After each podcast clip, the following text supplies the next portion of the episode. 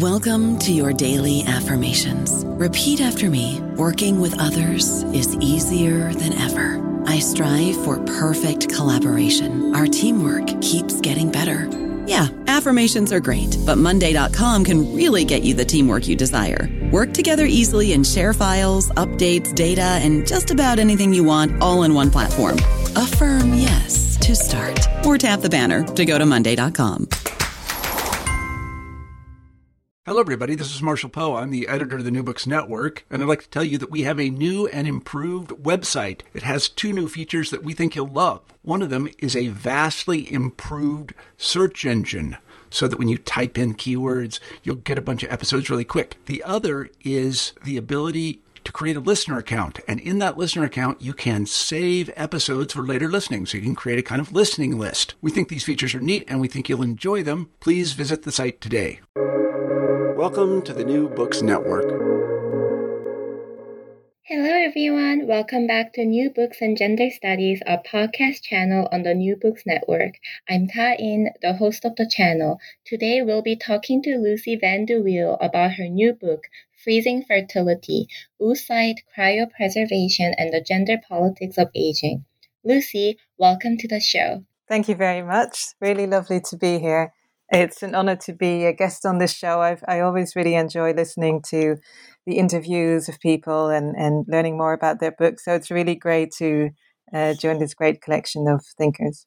Oh, yeah, same as well. Yeah, I do personally love the podcast, and that's why I'm the host. And I really enjoyed reading your book. So I'm really incredibly excited to have you here too. Um, before we begin talking about your amazing book, um, I wondered whether you can tell us a little bit about yourself. Yes, of course. So, um, my name is Lucy van de Wiel. I am um, originally from the Netherlands. And um, yes, I've had a long trajectory before I made my way to egg freezing. I spent my life studying many different things, studying English, educational sciences, rhetoric. Um, I went to the film school and I did a number of um, masters. And then I took a little bit time out of academia to think about what I wanted to do with my life, and I decided that I really, I really um, would like to work in academia. I really wanted at the time to do a PhD, but I only wanted to do that about something that I genuinely, deeply cared about. And when I thought about what is actually something that I feel passionate about that I feel like I have the fire to work on for a long time. Um, it seemed to me that it had to touch on the things that I felt are crucial to life. And for me, that was the beginning and the end of life. Um, the to me, um, uh, yeah, the kind of the power of reproduction, the possibility of reproduction, which always baffled me and has baffled me since I was a child. Um, I'm really interested in uh, social justice, especially in relation to gender. And I also found it uh, really fascinating to think about aging because uh, I had done degrees in um, cultural studies and uh, in rhetoric and uh, in social theory. And there was always a lot of focus on categories like gender, race, class, which were very important, of course. But I found in my own life and around me the, the category of aging and the meaning of aging and the practices of aging were incredibly important as well at a, at a cultural level, at a um, uh, and, and sort of at a discursive level. So yes, so I decided I, I do want to um, uh, go into academia, but I want to focus on something that touches on all these elements. And initially, I wanted to write a cultural history of menopause because I had a lot of friends who were going through menopause, and I found it a really interesting phenomena that has had uh, an interesting history of different um, iterations of it. And um, so initially, I focused on the history of menopause, and I went to the Science Museum in London and did a, a short um, uh, visiting researcher um, appointment there on the history of menopause and thinking about how that's changed over the last centuries. Um, and then I went back to Amsterdam and I thought about actually um, at that time there was a real controversy around egg freezing happening. This was 2009 to 2010 and 2011. And um, what happened at the time was that women had already been offered the opportunity to freeze their eggs if they had a serious diagnosis, like uh, cancer, for example, and they um, they were confronted with either a, disease or a treatment thereof that would compromise or uh, destroy their fertility, and then egg freezing was an option for them. And at the time, uh, in 2009, one of the major hospitals in Amsterdam, the AMC hospital, suggested we could also do this for women in order to circumvent age related infertility. And um, there was a lot of uproar about that. And there were a lot of um, people in the media, but also politicians who said, we don't think that's a good idea. We think that's unacceptable. And uh, at the time, we had a Christian coalition government, um, and it was mostly the, the Christian parties that were upset about this idea that women could freeze their eggs without, uh, for example, a cancer diagnosis. And I thought this touches on all those things that I was interested in in relation to menopause. I was really figuring out like this is to do with the beginning of life, the end of life. It has to do with uh, fertility, with finitude, with gender, with embodiment, and of course with aging as well. Um, and at the time, um, I was dating a novelist, and I spent a lot of time in the um, uh, literary cafes in Amsterdam, and we had a lovely time. And there I met a, uh, a new friend uh, called Marieke Schellard, and she told me she was making a documentary about freezing her eggs. Um, she said I would, um, you know, I would like to freeze my eggs. I heard about this technology. I heard that now it's not available to me here in the Netherlands, so I'm going to travel to Belgium to freeze my eggs, and I'm filming my journey. I'm filming uh, speaking with doctors and regulators, and um, you know, actually the whole procedure itself. That became a documentary called Eggs for Later, which is in chapter two of the book. And you know, the combination of the public debate and the personal conversations with Marieke made me realize that this was actually a really um, important topic to look into. And um, the idea that really came up at the time in the Netherlands of normal reproductive years like what are normal reproductive years? What is the normative force that comes out of them? Um, in terms of regulating what kind of reproductive choices women can make about themselves and um, what kind of technologies women can access. So initially i um, i came into this debate and came into this field of study um, sort of motivated by the restrictive regulations surrounding me and then over the years as I was working on it more, I also became really interested in the opposite movement in the context in which egg freezing was really encouraged. In, uh, for example, more in a commercial context where clinics were encouraging young women to freeze their eggs. So I think it's a really interesting technology because it has both this kind of, um, and, and we can talk about that a little bit more later, but there's both has been a response in different national contexts that can be quite regulatory in a restrictive way. And there's also been a response that's been very encouraging, and there's very much been um, uh, an approach in which women are, uh, as it were, yeah, encouraged to to freeze their eggs, and sometimes at fairly young ages. And so I wrote my PhD about it. I had a wonderful time at the Amsterdam School for Cultural Analysis, and I had wonderful mentors there, Mieke Bal, José van Dijck, Esther Peeren. Uh, and after I finished, I got a job with um, ReproSoc, the Reproductive Sociology Research Group in Cambridge, um, under the mentorship of Sarah Franklin, who's fantastic. And uh, I've been working with her ever since. And uh, we have a great group of um, researchers all working on different reproductive technologies. So, uh, yeah, I continued with egg freezing, and I'm now also putting egg freezing more in the context of other new reproductive technologies that have been introduced in the last decade.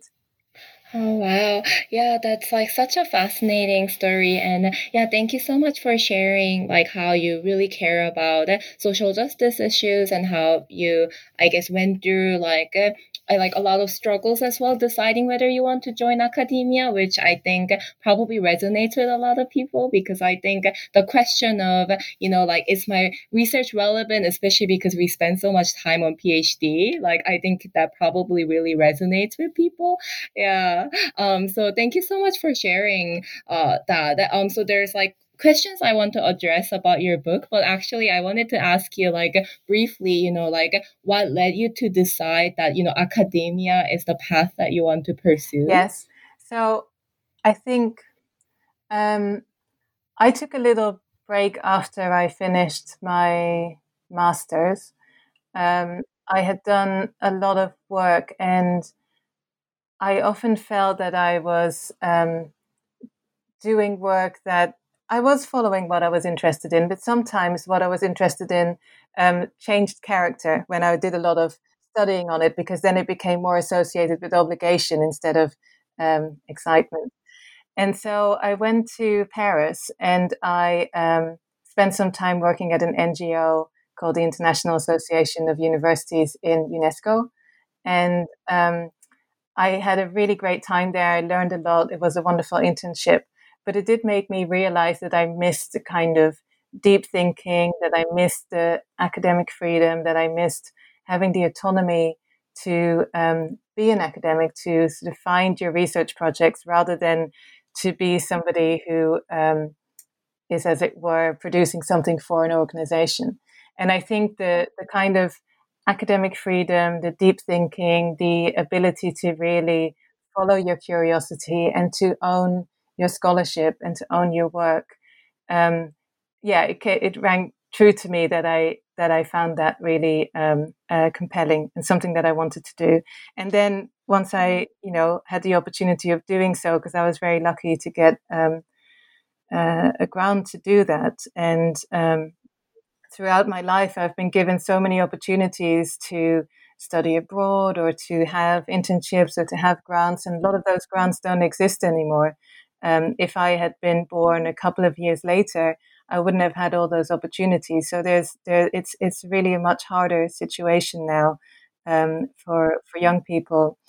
Um, but but at the time, I had the opportunity to to try a lot of different things out, and um, I haven't been bored with egg freezing ever since that happened. And this is over a decade ago now. I, I find it still uh, compels me to think about how, you know, um, what does egg freezing reflect about um, ideas about fertility? How does it change our ideas about fertility? How do they relate to aging?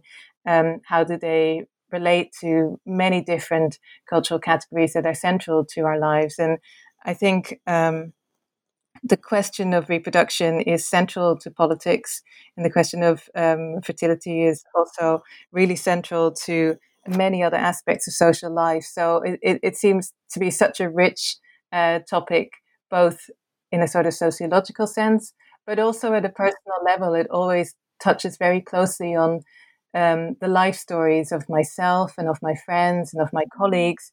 Uh, we all make reproductive decisions or we have reproductive events happening in our lives in which we have children or not have children or make decisions around that or uh, have circumstances around that that affect us in a in a really intimate way. And to be able to integrate that thinking about um, how do I relate to my own ideas of kinship, to my own ideas of family, to um, my own legacy or my future, uh, those are such fundamental questions linked to what it means to be human, but are also really linked to a broader politics and are also really relevant uh, just at a day to day level. And um, it, it, it, I think it's a great topic to work with for me, but also for my students. So when I teach on this, I always find that mm-hmm. students bring their own stories of, for example, um, I've had students being approached while they were in my class to become egg donors by by uh, agencies, and they say, "Oh wow, I never considered that, but now I'm being targeted because I'm studying at, at Cambridge, for example." Um, or you know, young people wondering about their fertility or wondering about um, access to contraceptives, abortion rights, um, uh, just more generally um, uh, sexual health, reproductive health. These are all topics that are very um, key to people's lives. So it, it's it's a real privilege and honor to be able to work on that. And so I've I've not looked back after I made that decision, and I'm very happy um, to to have worked on that. And I'm very really glad that. Uh, that the book is now here so I can share it with the world. For some reason, I totally hadn't expected that people would read the book. Um, I have I have written the book, and I was so preoccupied with with writing the book, and now it's been out a couple of months, and uh, it's been really great just hearing from people that they've read it, that they've uh, that something you know stood out for them, or that they um, you know that they had an interesting experience going through it, or how they went about reading it. And uh, yeah, that that's really really an honor and such a special experience to to have people give me that kind of feedback.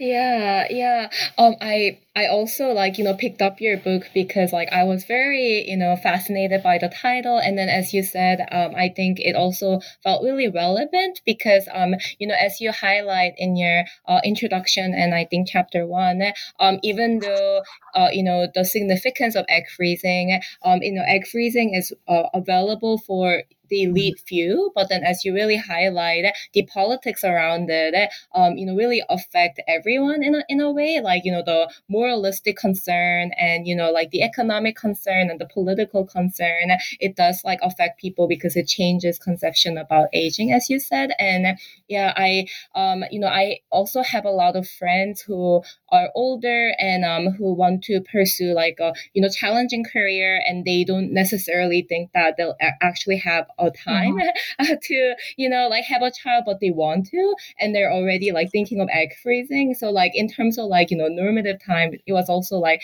fascinating to uh, you know like hear their story and then you know read your book and then think about it. You know like why do they think that you know they're already outside the normative time and it's impossible for them?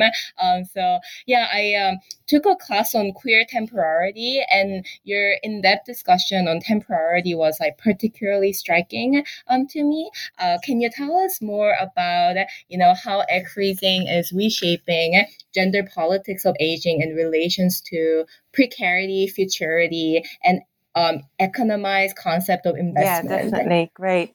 That's a great question. Thank you very much. Um, and and it is interesting that you find that your friends are considering this, you know, and I think that's a really prevalent thing in relation to egg freezing, as you mentioned in the book as well um, it is it is still a very limited. It's rapidly growing, but it's a limited number of women, a limited number of cycles of egg freezing um, generally. But it's something that's on people's minds. So in surveys, you often see really large percentages of, of young women, especially if they are highly educated or if they pursue um, um, high paying careers. Many people are thinking about it, even if they're not doing it. It's it's part of a broader popular consciousness. So I'm really interested in that. And I think the, the relation to work and temporality and investment and so on really is uh, something to consider in different national contexts. So I, I, I, told you about the Dutch context, context in the Netherlands where um, egg freezing initially wasn't allowed between um, uh, 2009 when it was proposed to 2011 and there was a lot of discussion around it. And I was really struck at the time by this very normative idea of um, women should not have children beyond the normal reproductive years.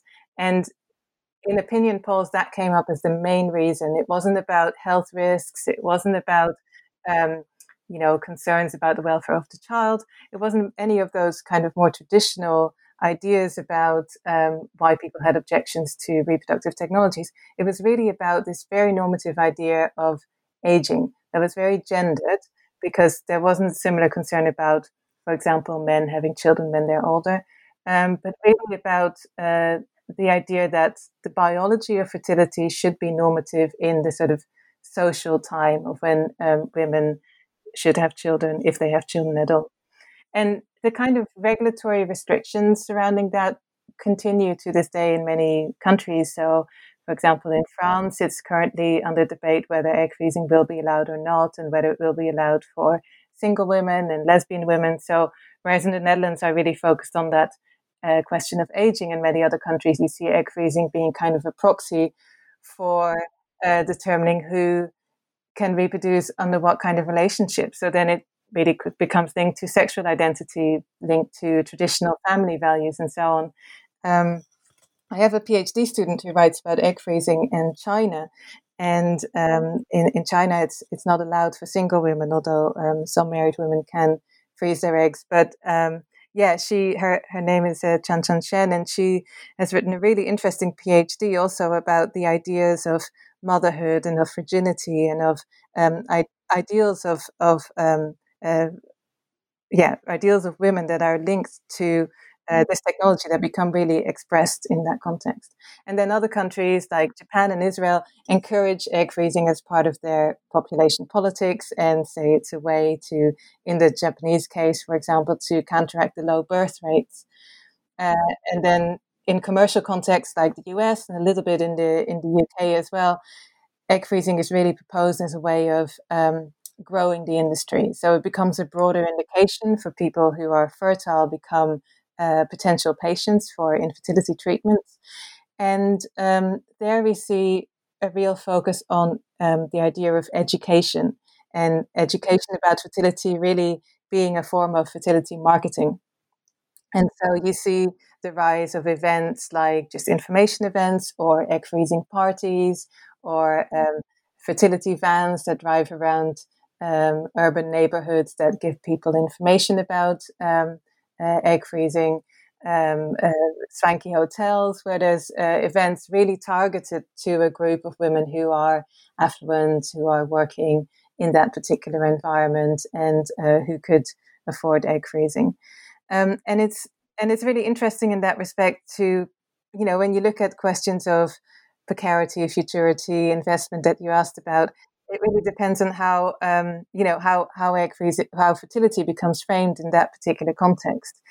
And I think one of the things that is happening is that um, there is an idea of um, anticipating future infertility and really focusing it more and more on younger women. So the idea that you can become infertile earlier through these um, education um, initiatives. So, of course, you don't actually become infertile earlier, but there is a new time um, in which people have to make reproductive decisions about their fertility. And so, previously, the question was, you know, are you going to have children? Are you not going to have children? And people have varying degrees of control or lack of control over that question. And then there was a, a 20th century and continued into the 21st century, of course, uh, the question of family planning, of planning when you have those children.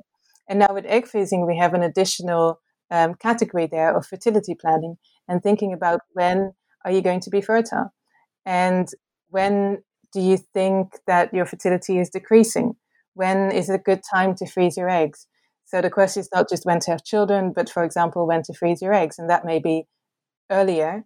Um, and then how do you determine that? It's such a new technology. There isn't much information about how successful it is. Um, and so you have certain companies and certain clinics that say it's a good idea to freeze your eggs when you are at your fertile peak. So when you're really young and when your eggs are of the best quality, that's the time to freeze your eggs because then you can preserve your peak fertility. And then there's other places, for example, in the Netherlands now, where you can freeze your eggs, where they say you should wait until you know that you're actually going to need it. You don't want to go through that procedure with its medical risk, with the financial investment if you're not going to need it, if you are going to be in a situation that you can have children while you're still very capable of doing so, or in which you decide you don't want to have children, you don't need the eggs anyway. So they say wait until you're at least in your 30s so you can get a better impression of whether it's necessary for you or not. And so this idea of um, freezing peak fertility or good enough fertility or freezing fertility at the, at the last moment when you think, if I don't do anything now, it may never happen, or doing it at a time when you can kind of weigh both things at each other. These are all new forms of fertility that are being introduced. And women are now navigating, um, women and, and people with ovaries, there's, um, not everyone with ovaries is, is a woman, but um, you know, people are now navigating all these different constructions of fertility and when um, uh, when and whether egg freezing would work for that.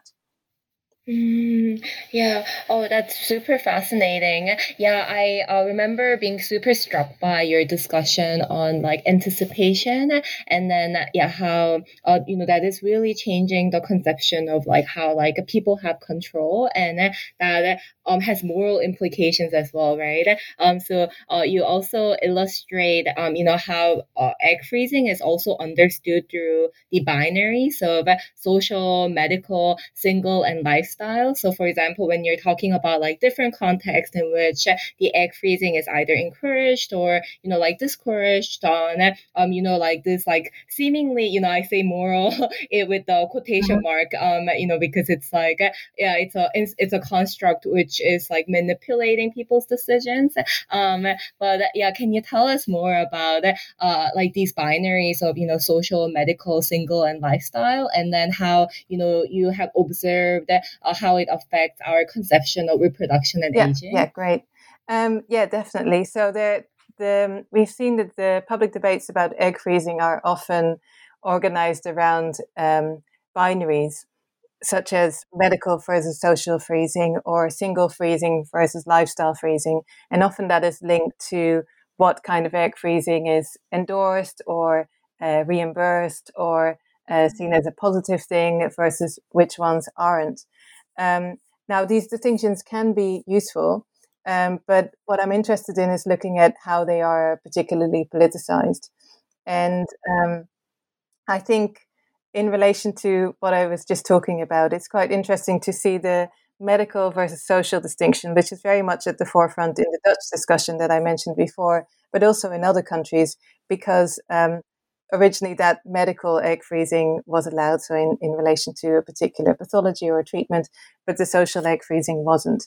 Um, and then later on it was, but there there is a real question about um, you know what is acceptable what isn't acceptable where is it an expression of um, um, a, a, reproductive control that isn't welcome and where it is simply part of a broader treatment that will um, give people future health and that includes their future fertility. Um, it, i think there's a really interesting contrast there that on the one hand when uh, when there is a distinction between medical versus social egg freezing that the social egg freezing is often presented as less serious or less necess- necessary than the medical egg freezing. But at the same time, in the same discourse, there's often a real pathologization of reproductive aging. So while you have this kind of demedicalizing of egg freezing as it's it's just a social thing, it's just a lifestyle thing, it's just something that people want to do um, to well, sometimes they say people are selfish, or sometimes they say um, uh, people want to do it, but it's not for as serious a reason as the medical reason. At the same time, the very idea of reproductive aging can become medicalized and pathologized in the same discourse. And so that's something that's really um, uh, at the forefront of um, what I was talking about before in terms of the idea of when you become infertile and when fertility becomes an issue. And um, I, I, really explore the idea of precarious fertility. So, when does fertility become something precarious, uh, which is often presented as, you know, you can empower yourself by freezing eggs when it is in a context in which egg freezing is being sold. But at the same time, that is linked to expanding the scope of risk associated with fertility and expanding the idea that um, you need to do something in order to um, counteract the fertility loss and the reproductive aging that's already part of your um, uh, your body and your and your lifespan. And in doing so, it creates new dependencies. So there's new risks and new dependencies associated with fertility in relation to this. Um, and then the the opposition between single and lifestyle, or single and career, um, is really is really interesting as well because it, it's different in different countries, but it kind of comes from a legacy in which um, we have seen a kind of opposition between um, uh, you know, there's there's a long history of framing women's reproductive decisions and women's access to reproductive technologies in terms of social versus medical or lifestyle versus non-lifestyle. Um, we see this, for example, with the framing of cesareans as elective cesareans, social egg freezing, social abortion, social contraception, and often this qualifying of a technology or a reproductive um, um, treatment as social signifies a sort of controversy surrounding the agency of women in making those reproductive choices. And it tends to disappear when it's no longer controversial. So, for example, in relation to contraception, people don't really say medical versus social contraception anymore. People generally say contraception um, more broadly. Um, and so there's also a history of thinking about the um, the link between uh, that idea of uh, somebody being frivolous and selfish and a lifestyle decision around uh, reproductive choices and the narratives, stock narratives around somebody who is committed to reproduction but is prevented from, say, becoming a mother because of circumstances. So we saw this in um, in the history of abortion. So Annulla Linders has written about that, for example, in which she described that in um, in Sweden there were a lot of narratives of um, framing abortion in relation to uh, the story of a woman who was already a mother, who had many children, who was exhausted, and who wanted an abortion so that she could take care of her children. Versus the framing of abortion at that time in the early 20th century in the US, where uh, abortion was really framed as um, uh, something for frivolous women who were selfish, who didn't want to uh, parent, who wanted to just live an easy life and and that really framed um, uh, public debate surrounding that. And with egg freezing, it's a different story, but there is a return to that opposition between selfishness um, uh, versus uh, uh somebody who is needs to freeze her eggs because of circumstance, because she broke up with her partner, or because she's single but doesn't want to be, and so on. So I think a lot of the research on egg freezing has pointed to the fact that most women who freeze their eggs do so because they don't have a partner at the moment and not necessarily for primarily career reasons. And that's really important to, to share. And at the same time, I think it's also really important to um, acknowledge that, you know, many reasons for egg freezing are um, permissible and that we don't necessarily need to frame it as only uh, something that happens to single women and that we need to disavow the idea uh, of, of freezing for career reasons as something that is uh, would be a problem. Um, mm. yeah, yeah. yeah. Oh, oh, well, mm. oh yeah. Thank, uh, thank you. Sorry. Oh. No, I think it's just um, a, a, an interesting aspect uh, of that history that I want to add to that is um, that there is um, that there is also the way in which egg freezing comes from a longer history in which um, women's introduction into wage labor has been problematized in relation to their fertility, in relation to reproductive aging. And especially um, in, in the 80s, and Carrie Friese and her colleagues have written about this, the idea that there is a biological clock that um, sort of prevents women from um, uh, having the same kind of freedoms that they would want because the price they would have to pay would be limited fertility is something that um, returns again and again in relation to the introduction of new reproductive technologies. And I think the politicization of um, a biological clock of reproductive aging is something that's very much at the forefront in um, egg freezing discourses as well. So I think it's really important that we share that most women freeze their eggs because they are single, um, but also that we look into what are the histories that are behind that assumption that is often put forward in media discourses that this is because of careers and that it feed, that it maybe follows on from those um, um, older discourses that in which careers are both disavowed and in which careers are really seen as in conflict with uh, women's fertility. And of course, we should find ways of um, you know seeing if we can bring those more into harmony with each other.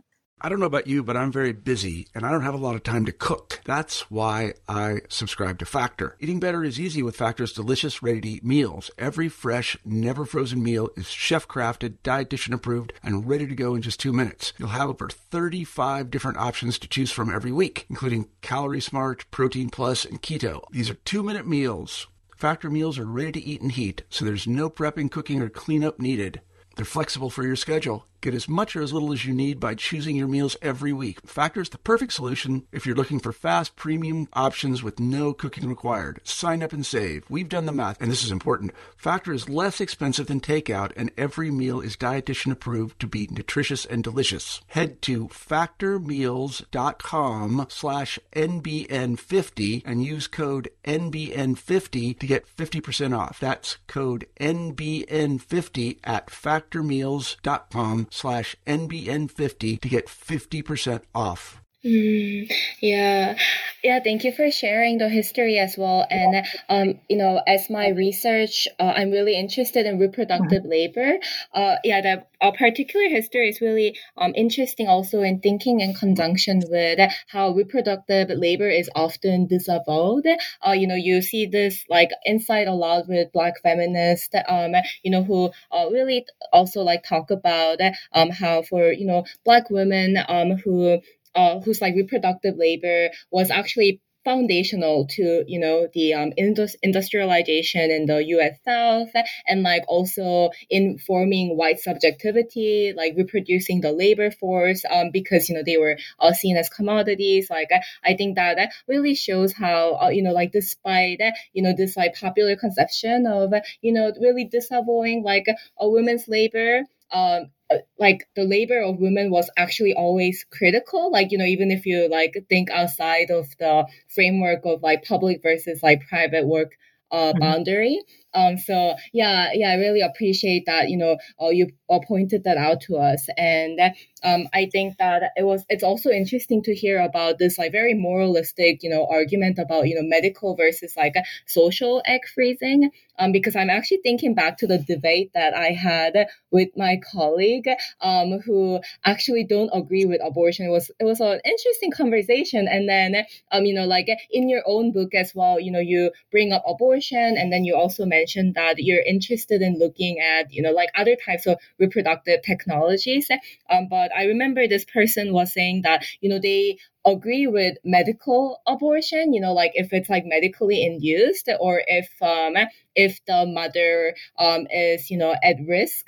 Um, but then the person doesn't agree with social, like for example, you know, like they made a mistake, then they should take the brunt of their mistake, right?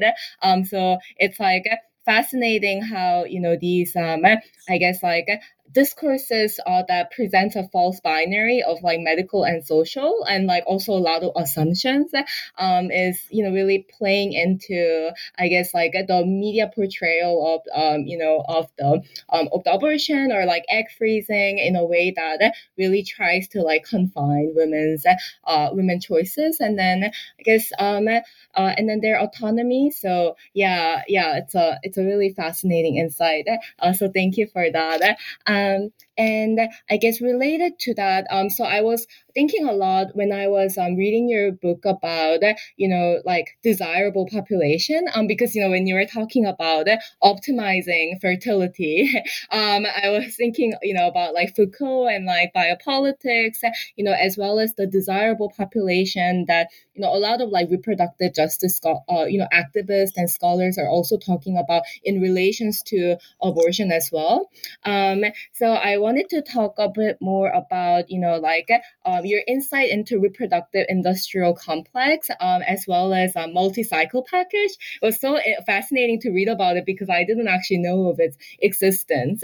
Um, and then how they're basically promoting, you know, like optimizing your chances of fertility and, uh, you know, like minimizing risk using a very like investment driven terms. Um, so can you uh, define reproductive industrial complex for us and how how these um, institutionalized, commercialized technologies um, and packages are shaping biopolitics of yeah, today. Great. Yes. Um, that, that, those are a lot of different issues there, and it's it's great to, to talk to them. Um, so yeah, the industrial, uh, the reproductive industrial complex is a term that um, was actually coined by Siggy Vertommen, who does really interesting work um, on um, global fertility chains. And um, I was inspired by her work to explore that more in relation to egg freezing specifically, and egg freezing in relation to the very complex um, industry that is uh, fertility at the moment. So we see a lot of changes in the fertility sector in the last decade, which have um, which were traditionally we had fertility clinics that were a little bit like GP clinics where you had a doctor or several doctors who had a um, an independent clinic and um, um, you know served uh, local patients um, linked to industry partners. So we have the pharmaceutical industry, which is a big part of the fertility sector, who um, mainly provide the um, uh, fertility drugs, so which allow women to super ovulate, so they can uh, produce several eggs per cycle that can be extracted and then frozen or fertilized. And then you have a big uh, sector that is the biotechnology sector. So those are um, the industry partners that give um, lab materials and uh, machinery that's required for embryology and and uh, uh, medium and so on. So um, those were the big components. And what has happened in the last decade is that there's been more uh, introduction of, um, on the one hand, uh, financial services and um, uh, capital markets into the um, fertility sector. So now you have more venture capital and private equity um, uh, investing in fertility. And uh, in that way, um, fertility clinics are not necessarily, um, say, making money by selling a cycle, but people are making money by buying and selling the fertility clinics themselves. And that's what I refer to with the financialization of fertility. So that's something that's really characterizing the current reproductive industrial complex. Um, and what I find uh, interesting to look at there is um, how that aligns with uh, a change in the clinical and commercial infrastructure of IVF more broadly, in the sense that often those investments um, move individual fertility clinics to broader fertility networks, and then you get much larger groups working together, and that's um, can have effects in terms of what kind of technologies they use. Um, and it's very much linked to another trend that we see more recently, which is the introduction of more digital and data driven technologies. Um, for example, for selecting embryos or predicting fertility or um, predicting which technology is going to be most useful for people. So, um, and those often help to standardize practice across a broader network. So, those are some of the key changes in the um, uh, reproductive industrial complex that I look at. And so, um, linking that back more to your question about sort of the hierarchies of who is a potential patient and, and who is uh, IVF targeted to, um, I would I would really look at um, uh, but I mean, the classical work in, in this is um, uh, by Dorothy Roberts, who writes about writes in her book "Killing the Black Body" about um, how reproductive technologies have been used selectively. We also call it stratified reproduction, where certain populations are, um, um you know, welcomed or encouraged to use reproductive technologies and encourage reproduction, and the idea of their infertility is presented as a crisis, versus other populations where you have issues surrounding, say, forced sterilization or um, um, access to uh, uh, technologies not being allowed or affordable or accessible for other reasons, people not having um, access to good reproductive and um, sexual health care. Um, people not having access to insurance, for example. So, those are all um, elements that are part of a broader complex in which egg freezing plays a part. Um, I think one interesting thinker in relation to this is Lisa Harris, who um, has who has described this kind of um, framing of the crisis of infertility when it pertains to white middle class women, um, but the infertility of poor women of color, um, which can be a result of ina- inadequate or no access to medical care, not being addressed as a crisis in mainstream media. But I think another aspect of her work that's really interesting is that she also looks at the development of IVF and in which um, she describes how initially with IVF there was a focus on blocked tubes, so blocked fallopian tubes, um, and that is often the result, say, of untreated um, sexual uh, transmitted infections, and um, the, often that that initial um, um, indication for IVF of blocked tubes, which is very prevalent, has kind of become replaced by a focus on uh, IVF for age related infertility. And egg freezing is kind of an extension of that. So she found that initially, while there was a focus on blocked tubes, and we see the first IVF baby was um, uh, her mother was indicated for that reason as well. You see that there was uh, the majority of women who could actually afford IVF treatment had a concern with age-related infertility rather than blocked tubes, and so there was a real turn in the in the industry over the decades um, that that became the focus of the fertility market because that's where the demand was from the people who could afford it. And so we see this real focus on the research and the marketing and the focus on, um, um, yeah, uh, uh, providing IVF for um, people who have age-related infertility, which is where the most demand comes from. And so egg freezing is kind of extending that demand to um, uh, those women who are experiencing age-related infertility, maybe who are older, um, but also um, trying to move that to earlier in life. So, kind of bring that concern about age-related infertility. That's um, uh, bringing that to also women who are not experiencing age-related infertility, but who could already use IVF because they are anticipating that age-related infertility, and who are very much of that group of um, um, highly educated women in high status or high income positions, and um, it's not exclusively so. So that's important to add as well. And there's more and more plans to make egg freezing more affordable for people, either with subscription plans, with loans, and so on. But with with many of these plans, you make it more expensive for the people who can least afford it because then you get uh, fees and interests and so on on top of the already um, high costs. So um, so yeah, it's it's it's really interesting in terms of the multi cycles and the discount plans. So that's generally when um, we often talk about egg freezing as you freeze your eggs or you don't. But when you freeze your eggs, it's just the beginning. Um, when you freeze your eggs once, you have a certain number of eggs, and then the question is, does this actually resolve any concern that I might have about whether uh, I could use these eggs if I can no longer conceive in another way. Um, so, how many eggs would you need in order to actually um, conceive a child? And that's not very clear at the moment because it's such a new technology and because the success rates are changing all the time. So, there's now a much more flexible notion of reproductive success when it comes to um, producing eggs rather than producing babies. So, if you do an IVF cycle, you know whether you have a live baby at the end of it or you don't. But when you do an egg freezing cycle, you don't know um, if that's going to work or not.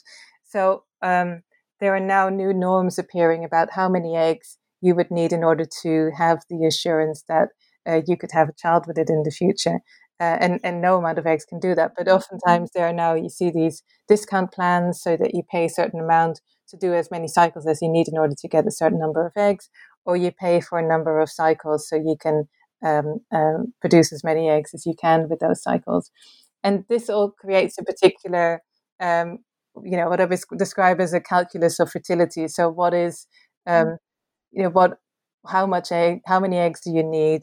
How much do you need to invest uh, in order to mm. achieve this sense of being prepared for future infertility?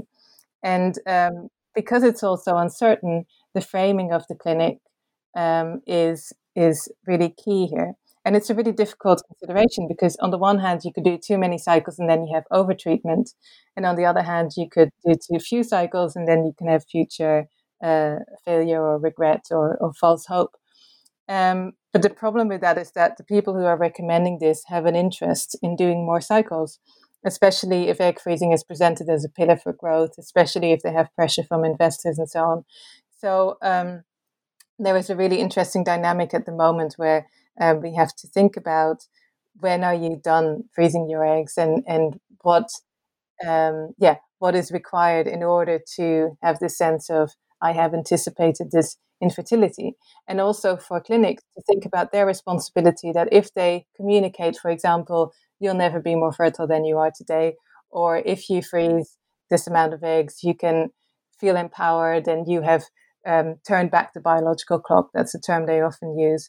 But to what extent can you say that, and how do you link that to, um, you know, a particular recommendation of a number of eggs, which turns into a number of cycles? So, um, yeah, I think, I think really all these uncertainties are are um, fascinating, and they're also emerging in a in a changing sector where, in which people are experiencing uh, new pressures um, um, yeah, from a new organization of that sector um, as it is becoming more financialized, as the clinics are getting larger, as the um, incentive for growth is maybe becoming stronger. So, um, uh, yeah, I think it's a, I think it's a, a fascinating change that's happening at the moment. Mm, yeah. Oh, that is super fascinating. Thank you for sharing. And yeah, it's like making me think about like referencing back to, you know, our conversation on like temporality. And then, you know, as you so elaborately put it, like how these, um, you know, agencies and organizations and like financial capital is, um, pushing us to think about like future in certain way, kind of like, you know, presenting like the future without these technologies as, you know, something that is like yeah, I guess like something that is maybe like regressive if you don't do anything about it, and then um, you know, like unstable and risky. While um, you know, it it also falsely like I guess like presents this like new view of futurity where like whereas with intervention, you know, you are ultimately going to you know reach like some kind of progressive future that is like constantly at risk so it really like maps onto, I guess, like when you think about like development and also like nations and you know how like um some nations are considered to be like always in the state of like catching up and like developing. Um, it's it's really fascinating how these are all like driving us to like a certain type of future. Um, so yeah, it's like super fascinating insight. Thank thank you. And um, I wanted to connect, um, you know, your uh, discussion about biocapital to you know um, you know what you alluded to earlier in um, datafication um, and then you also talked about like kinship you know like new types of kinship that is being created through this process earlier in our conversation. Um, can you elaborate for our listeners on you know how like affect which you talk about in your book um, figure in your work um, as well as the concept of mm. kinning? Yeah so let me start with kinning maybe. So that can go back to um, what we were talking about before, where um, a lot of the studies in egg freezing have found that women freeze their eggs primarily because they are single at the moment, and linked to that, that they would like to have a child in together with a partner.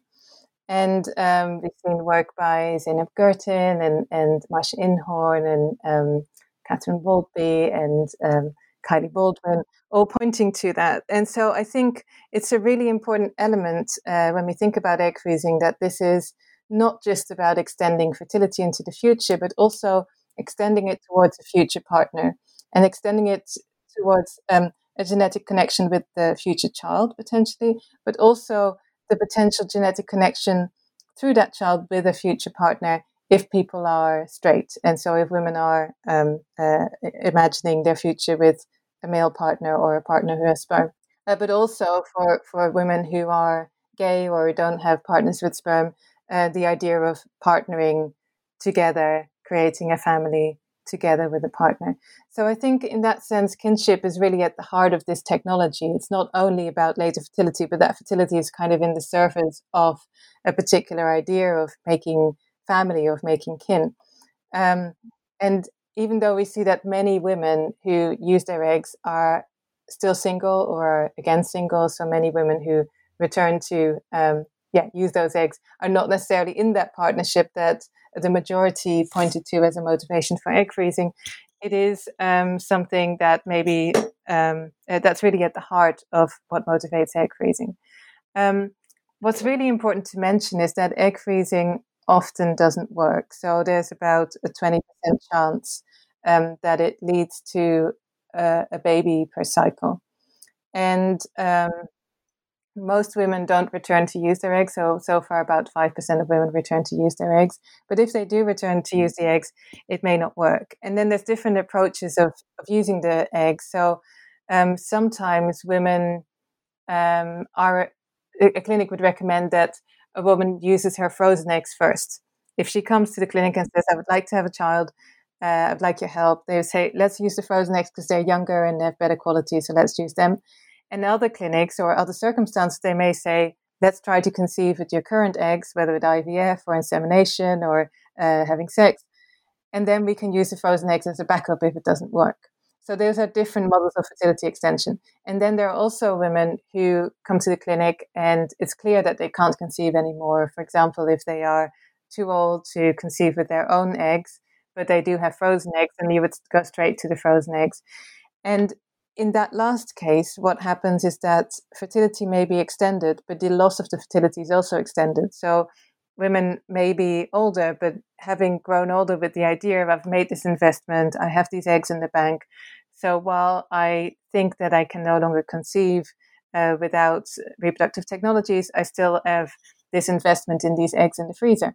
And in fact, um, if those eggs then don't work, that kind of becomes an extended fertility loss. That's also uh, a, part of that experience, and there's also a loss of the potential kinship relations that are symbolized by that.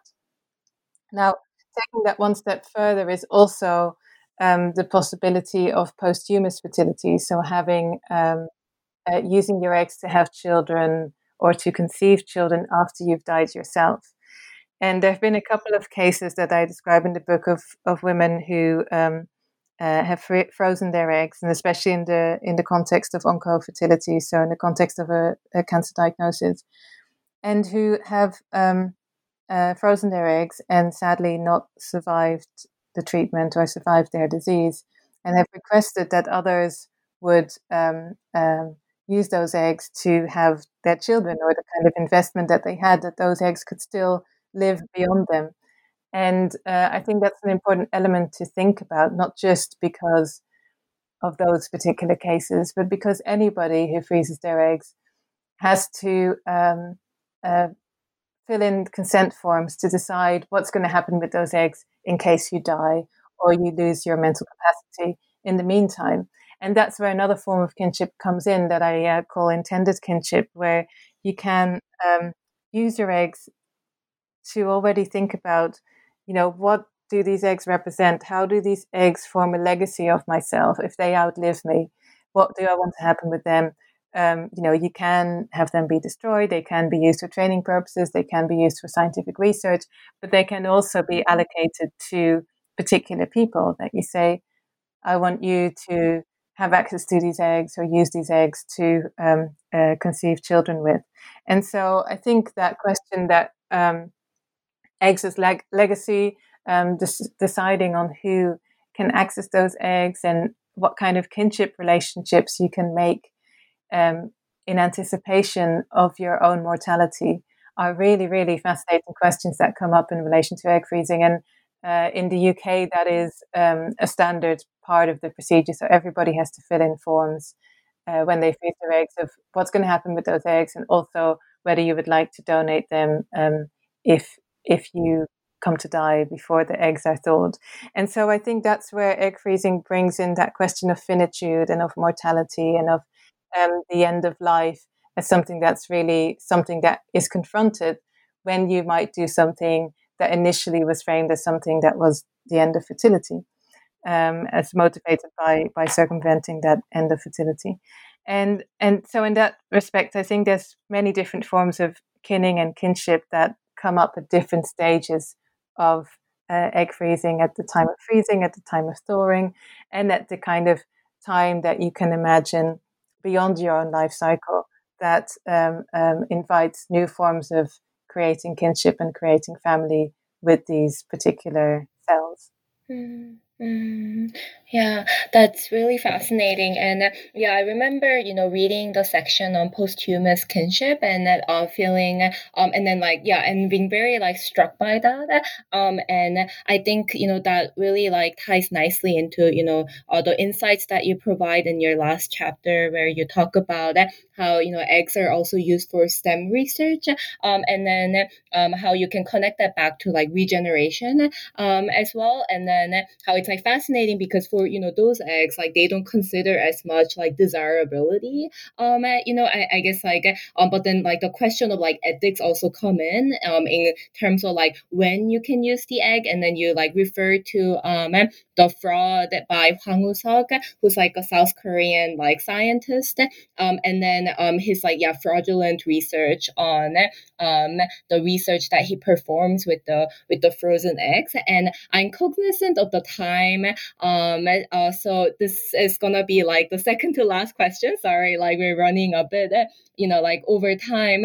Yeah. um, but yeah, I did really wanna like talk about like you know the colonial legacy that you mentioned in the last chapter because you know like my research um is on South Korea and you know like I was fascinated by it because you know I you know read um other you know Korean scholars who talk about Hwang, Woo-seok. You know he is actually quite infamous and and um, you know how like his like you know fraudulent um, you know research is uh, needs to be considered in the context of you know South Korea's like history of colonization by Japan and then by the U.S. You know it's like the imperial like neo colonization and how you know this wish for you know regeneration like through like frozen eggs and then you know growing you know biotech in Korea is actually a legacy of you know colonization and what they see as like a stunted you know growth.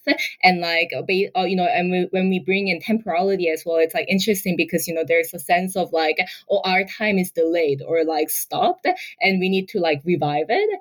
Um so yeah i um my second to last question is you know how do you see colonial legacy you know like impacting research in the various contexts that you examine?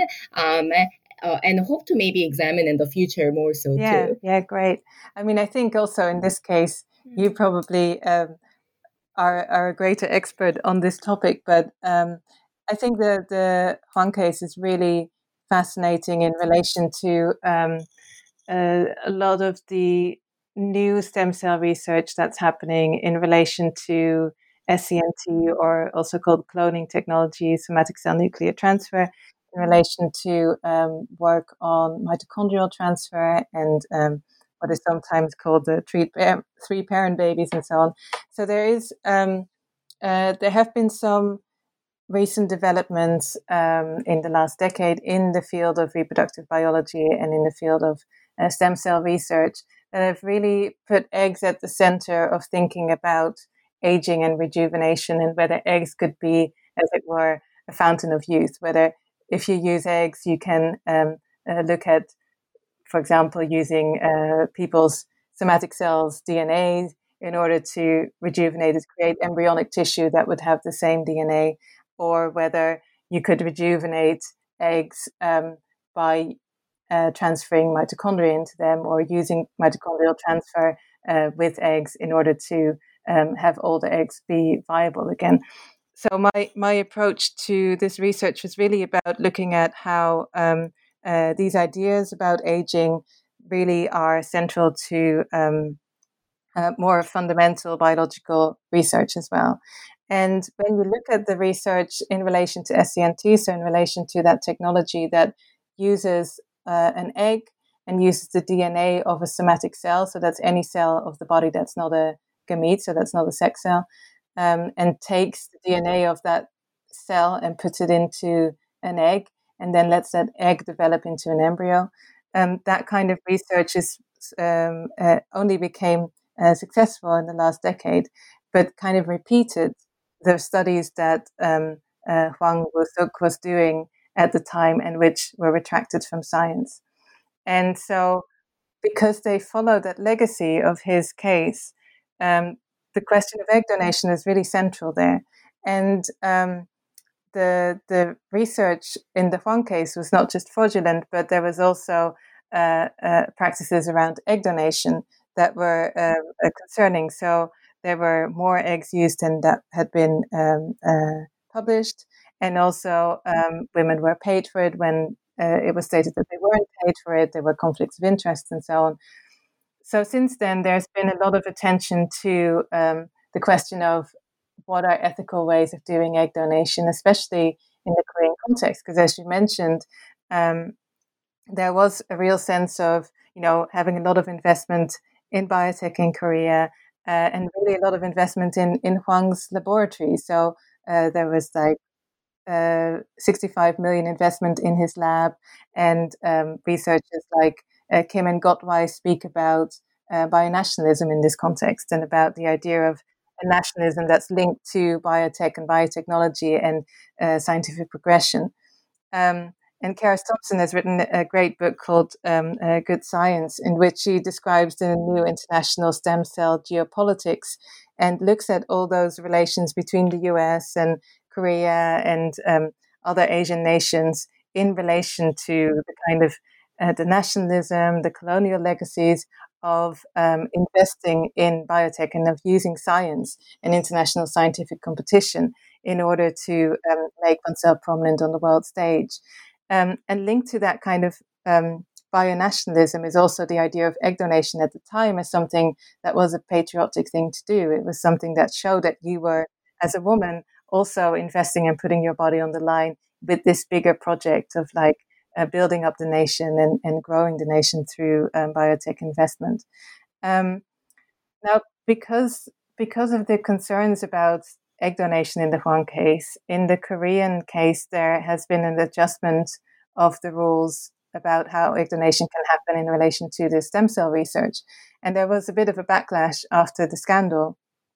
And so, what happened instead is that in the uh, bioethics law, uh, there was really a focus on not using freshly donated eggs and potentially repeating uh, some of the issues with um, uh, uh, paying women for egg donation or any unethical practices in relation to egg donation for research.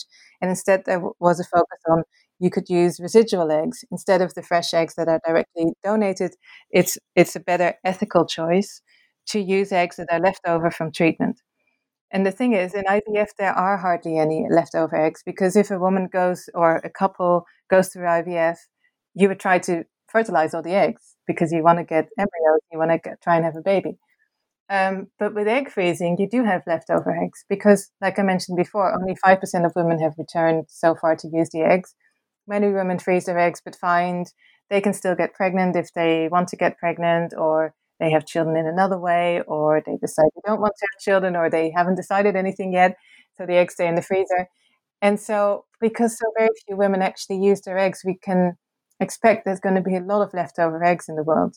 And um, eggs are incredibly valuable. That per gram they are worth more than diamonds. Um, and the possibility of using these eggs for um, something like scientific research is an option that uh, women could choose. So in the in the adjustment of the Korean law, there was a focus on these residual eggs, and um, since then there have been more studies into can we use frozen eggs instead of fresh eggs for, for example, uh, different stem cell technologies, um, but also concerns from the scientists who say, you know, how can we compete with the international stage if we only can use frozen eggs and they can use fresh eggs? That we are, you know, we're not able to be competitive as a result of that. So um, the the focus on frozen eggs as a kind of ethical compromise to still allow egg donation, but only with frozen eggs, creates a new issue of um, are egg freezers becoming egg donors? And you may know more than I do, but um, like you mentioned, your friends are considering egg freezing um, uh, potentially in Korea. I don't know if they're in Korea or elsewhere. Um, what I gathered is that egg freezing is quite common um, in in uh, South Korea as well. So um, it's it's interesting to see whether there is a link between the um, the growth and the promotion of egg freezing and actually the stem cell research that's reliant on these frozen eggs becoming residual so that they can do their research. And so far, we've seen that the um, the grants and the research projects that have been permitted to go ahead are part of similar uh, of the same companies that also offer egg freezing to women. So that could be happening in house, and that's not necessarily a problem. But it is an important dynamic to see in if egg freezing actually becomes a way of egg donation in which women um, are motivated differently by the time they donate and the time that the eggs go um, to their destination. And in terms, just lastly, about um, colonialization and, and its legacies, it's quite interesting when we look at financialization how a lot of the power relations are shifting as well in terms of the corporate chains and the corporate power relations. So, for example, one of the largest um, medical groups and stem cell labs in Korea is called CHA, um, CH, CHA, and they are now um, they they have clinics in the US, for example. They have bought up the fourth largest fertility chain in Australia. They are a very important force, kind of financially, in the fertility field globally. That is um, uh, acquiring clinics around the world, and we see that with uh, different Asian uh, countries. So in Korea, it's it's Cha, for example. Uh, in China, there's a, a WeDoctor, and there's some other uh, large companies like uh, Jinxin, who are um, buying up clinics in in the US, in Australia, with an idea of um, expanding their market, but also um, expanding the, the corporate chains to match the um, movement of people to go to uh, get their treatment abroad or to um, um, move people into uh, a familiar uh, corporate environment. So it's it's a really interesting development in terms of the power relations that are developing in relation to these financialized streams and these new um, um, relations of ownership between clinics and fertility groups across the world. And I think there we see a, a, a shift of um, balance and a shift of power relations that is fairly new and that's um, uh, happening along different lines than, than were familiar a couple of decades ago. So um, yeah, that that's I think the, the the link that I could make in relation to your question.